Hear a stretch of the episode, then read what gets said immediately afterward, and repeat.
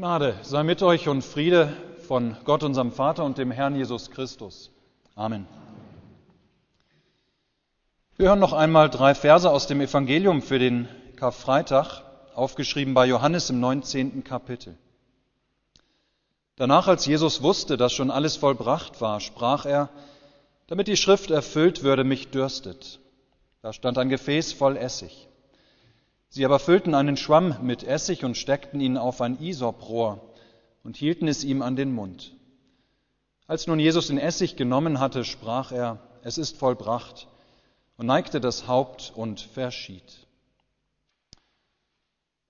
Liebe Gemeinde, wenn wir Statistiken angucken, dann zeigt sich, dass in der Regel zu Weihnachten und zu Ostern die Kirchen viel voller sind als sonst.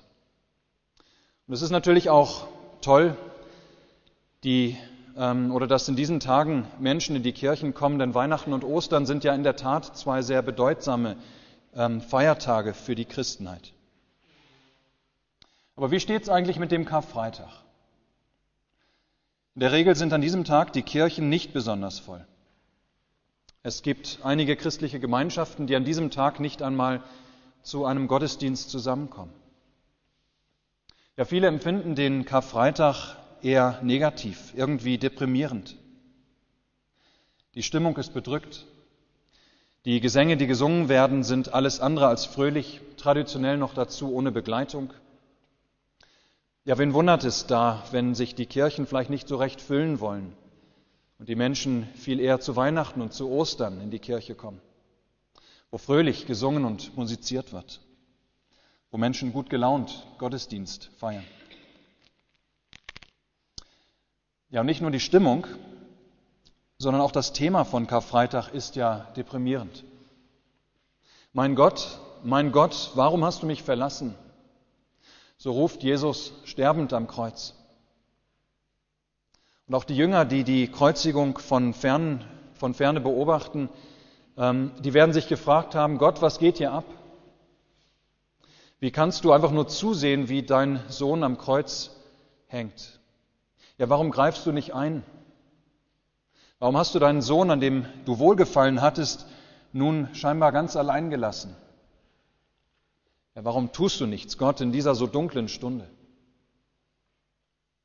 Aber Gott hat geschwiegen. Ja, wie ist das mit dem Karfreitag? Irgendwie alles sehr deprimierend, nicht wahr? Aber nein, ihr Lieben. Wenn wir es recht bedenken. Und das wollen wir heute tun. Wenn wir es recht bedenken, dann sehen wir, dass der Karfreitag kein deprimierender Pflichtfeiertag ist. Dass er auch so traurig überhaupt gar nicht ist. Sondern der Karfreitag eigentlich einer der wichtigsten Feiertage der Christenheit ist. Mit einer unglaublich tröstenden Botschaft. Wahrlich, wie die Engländer sagen, ein Good Friday. Ja, schauen wir uns einmal um. Das Zeichen der Christenheit ist das Kreuz. Unser Zeichen ist nicht die Krippe von Weihnachten, ist nicht das offene Grab von Ostern oder die Taube von Pfingsten. Unser Zeichen ist das Kreuz. Und dieses Kreuz steht im Mittelpunkt unserer Verkündigung in der Kirche. Und dieses Kreuz steht im Mittelpunkt von Karfreitag. Aber wenden wir uns erst einmal dem Geschehen von Karfreitag noch einmal zu. Nachdem Pilatus Jesus zur Kreuzigung überantwortet hatte, gingen die Juden mit Jesus, der sein Kreuz selber tragen muss, aus der Stadt Jerusalem hinaus an den Hinrichtungsort außerhalb der Stadtmauern, genannt Schädelstätte, Golgatha. Hatten ein paar Tage zuvor die Menschen noch ihrem König enthusiastisch zugejubelt, so ist dieser Jubel jetzt in Hass umgeschlagen. Jesus wird am Straßenrand nun von den Massen nur noch gelästert, beschimpft. An der Schädelstätte angekommen, wird Jesus zusammen mit zwei anderen ans Kreuz geschlagen. Während er noch am Kreuz hängt, nehmen die Soldaten Jesu Kleider und teilen sie unter sich auf. Und dann stirbt Jesus ganz langsam unter großen Schmerzen. Ja, das war die Idee dieser Hinrichtungsmethode der Kreuzigung. Erstaunlich. Jesus regelt noch etwas oder regelt noch, dass seine zurückgebliebene Mutter versorgt wird. Dann lässt er sich noch etwas zu trinken geben, spricht dann, aber es ist vollbracht, neigt das Haupt, Haupt und stirbt. Wäre man Beobachter gewesen an diesem Tag, dann hätte man Pilatus wohl recht gegeben. Dass er Jesus vorher halb spöttisch, halb kopfschüttelnd gefragt hat, bist du ein König? Ja, war das ein König, den man einfach so verprügeln konnte, den man unwürdevoll ans Kreuz schlagen konnte, den man seiner Kleider berauben konnte, dem man später einen Speer in die Seite stoßen würde, um den Tod festzustellen? Zum Spott der Juden ließ Pilatus über dem Kreuz Jesu noch einen Titel anbringen. Jesus von Nazareth, König der Juden. Damit will Pilatus mit etwas Sarkasmus sagen, seht doch nur, solch einen jämmerlichen König habt ihr. Solch einen jämmerlichen König habt ihr, den man wie einen Hund krepieren lassen kann. Er schreibt es in hebräischer, lateinischer und griechischer Sprache. Lateinisch und Griechisch, das waren damals die Weltsprachen, die beiden Weltsprachen.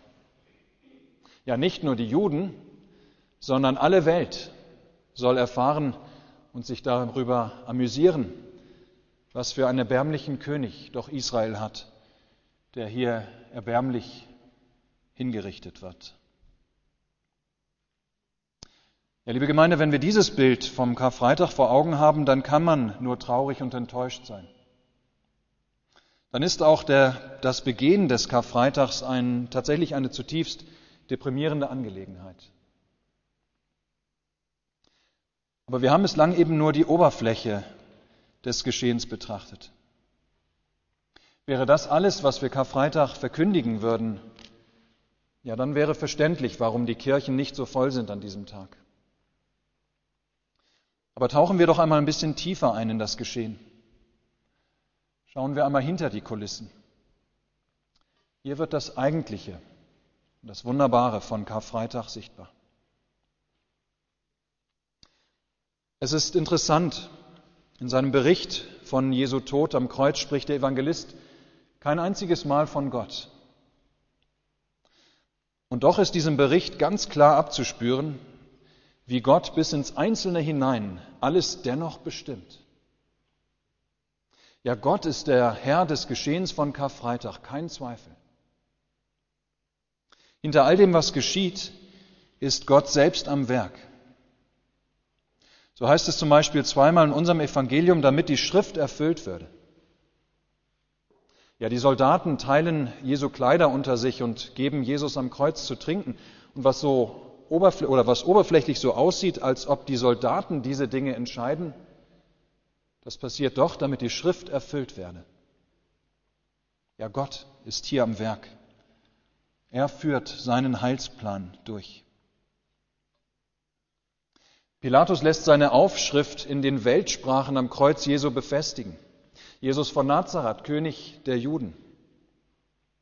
Oberflächlich sieht es so aus, als ob Pilatus hiermit seinen Spott treibt und die Juden triezen möchte. In Wahrheit aber ist Pilatus nur ein Werkzeug Gottes.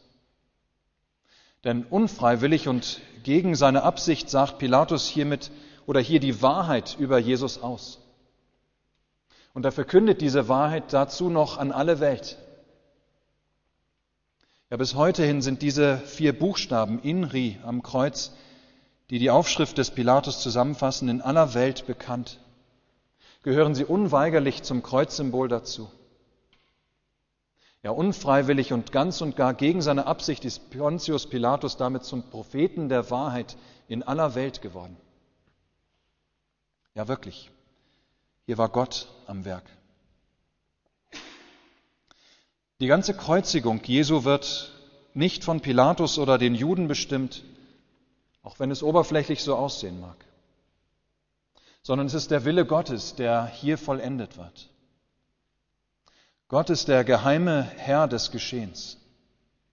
Gott ist hier am Werk, der sein Werk der Erlösung vollbringt, indem er alle Sünde und Schuld aller Menschen, aller Zeit und aller Welt auf seinen Sohn packt und ihn, Jesus Christus, unter der Last dieser Schuld zugrunde gehen lässt. Doch so, am Kreuz, überwindet Gott all das, was zwischen ihm und den Menschen steht. Überwindet er den garstigen Graben zwischen ihm und uns, den wir nicht überwinden können. Ja, dank Jesus Christus, dank seinem Tod am Kreuz ist dieser Graben nicht mehr da.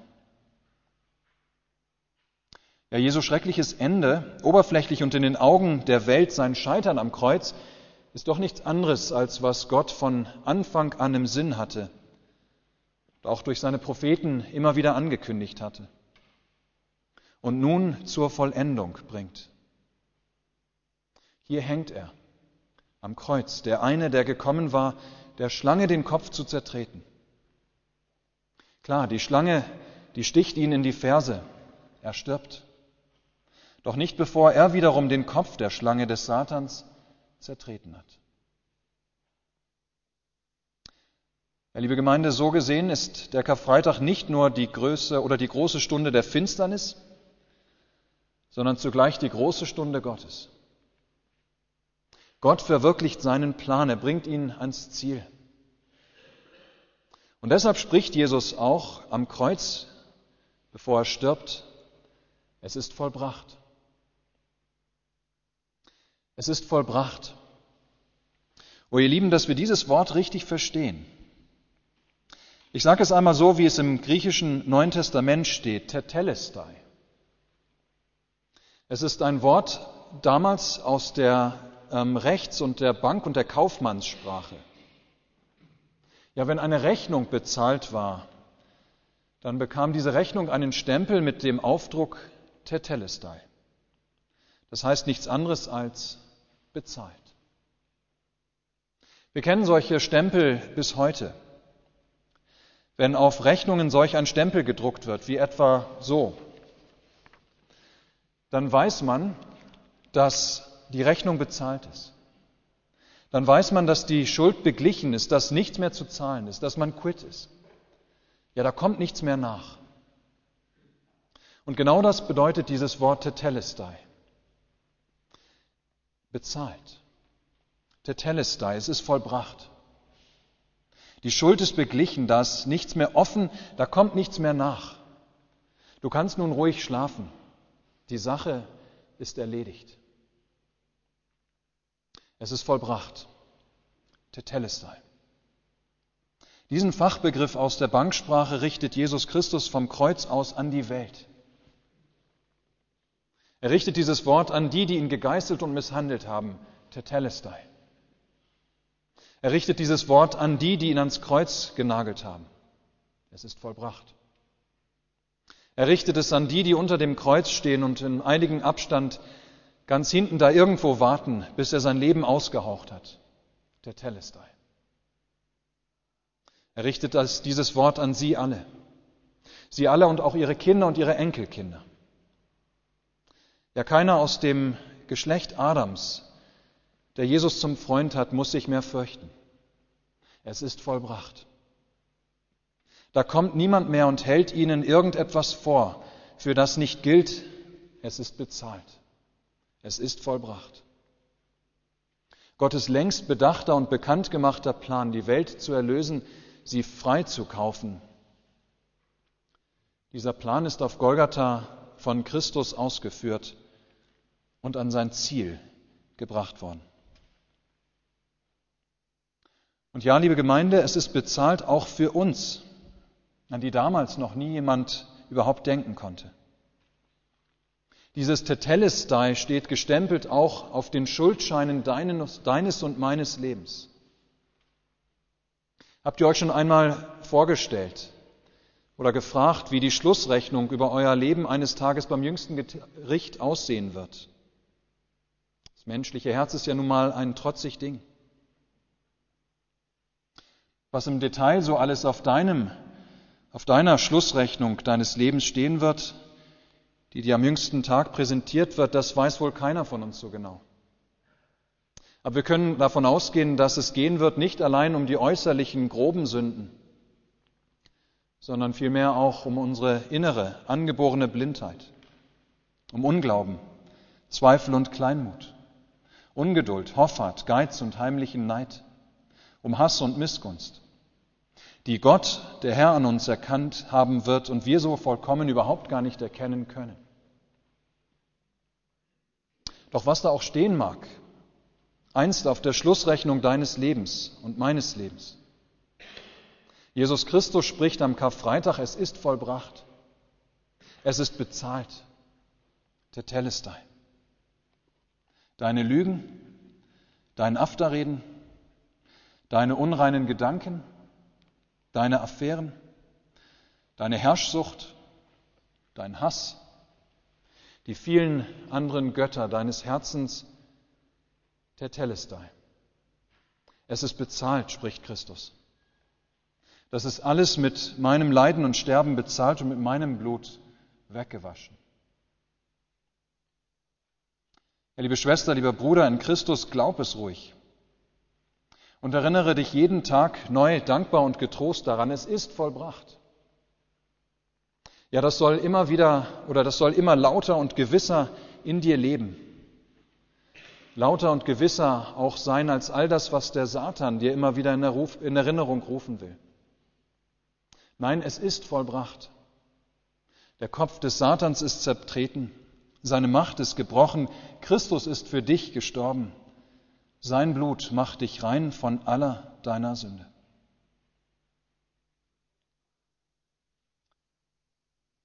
Ihr Lieben, wir sehen hoffentlich, dass der Karfreitag die Welt auf ewig verändert hat, wenn recht betrachtet wird, was an ihm geschah. Wenn die Welt den Gekreuzigten sieht, sieht sie einen Mann, der in seiner Mission grandios gescheitert ist. Wenn aber der Glaubende den Gekreuzigten vor sich sieht, dann kann er das grausige Geschehen durchschauen und wahrnehmen, dass hier Heil geschieht. Was am Kreuz vollbracht wird und vollbracht ist, ist die große Wende in unserer Lage vor Gott. Nun ist der Karfreitag aber immer auch ein Bußtag. Denn es gehört zu der, zu den Merkmalen unserer Verkehrtheit und unserer Sünde, dass wir immer wieder die Bedeutung dieses oder dessen in Frage stellen, was Karfreitag passiert ist. Ja, immer wieder sagen wir uns, das, was am Kreuz geschah, das war ja nicht so bedeutsam. Das, was da zwischen Gott und uns stand, ist ja auch gar nicht so schlimm gewesen. Gott ist doch ein lieber Gott und wir sind ja eigentlich ganz okay. Da braucht Gott doch nicht so viel zu heilen. Da braucht doch eigentlich gar nichts vollbracht zu werden. Aber Gott weiß es besser. Und das Kreuz auf Golgatha zeigt eindeutig, wie groß unsere Sünde in Wirklichkeit ist und was Gott tun muss, diese Sünde zu überwinden. Aber weil wir unsere eigene Verlorenheit immer wieder unterschätzen, deshalb wollen wir uns am Karfreitag auch wieder von Gott zur Umkehr rufen lassen, zur Buße. Dass wir wieder aufs Neue erkennen, was sich am Kreuz von Golgatha wirklich abgespielt hat, was Gott zu tun gewillt war, um uns zu retten. Wir haben Gott nicht geliebt, aber er hat uns zu Tode geliebt und seinen Sohn gesandt zur Versöhnung für unsere Sünden. Gott sei ewiglich Lob und Dank dafür. Amen.